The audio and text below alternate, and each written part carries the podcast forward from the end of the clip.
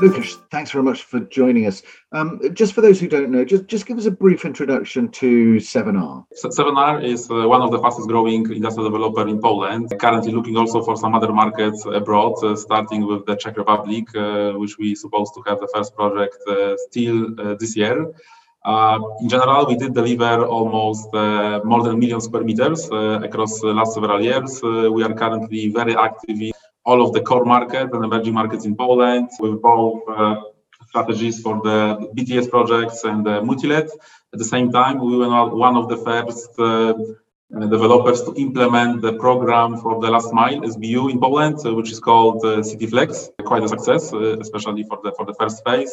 We are looking very carefully for the for the next phases. Apart from that, uh, we uh, we are still looking for the new opportunities uh, across different jurisdictions. At the same time, we are looking very closely for the certain new emerging markets in Poland, especially after what did happen in the uh, in the in our neighboring uh, Ukraine a couple couple of weeks ago. Uh, just in just in terms of, I suppose, your plans there at 7R, um, have they been influenced at all by um, the war in Ukraine? Are you still looking? You know, I mean, I suppose what what what are you, what are your tenants saying? Where's the demand there in in in Poland? Yeah, our, our tenants are from from the uh, broad spectrum of the of, of the whole market the, at, the end of the day. Of course, the, the 3PL sector, uh, which is pretty much the biggest one right now, they are all focused on the on the customer spendings reports. They are double checking how the general inflations will uh, will interfere the uh, the appetite for the investors to consume more, and uh, at the same time, uh, they are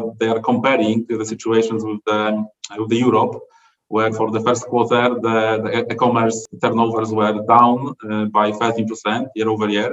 Of course, the previous year's previous year's base was quite uh, higher because of the uh, because of the pandemic uh, second round. But at the same time, uh, they are double checking whenever our lower base of the e-commerce penetrations uh, will be affected or not. currently, it's again similar situations. Wait and see. It's too early to tell.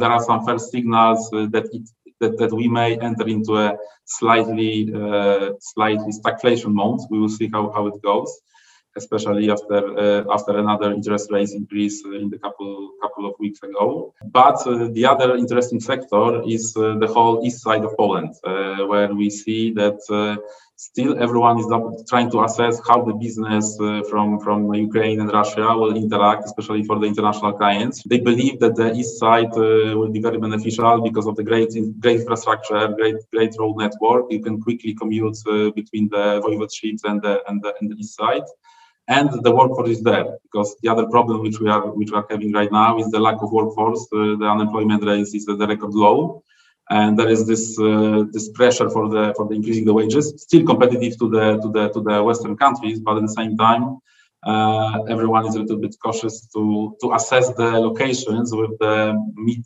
uh, mid long term uh, uh, availability of the of the workforce.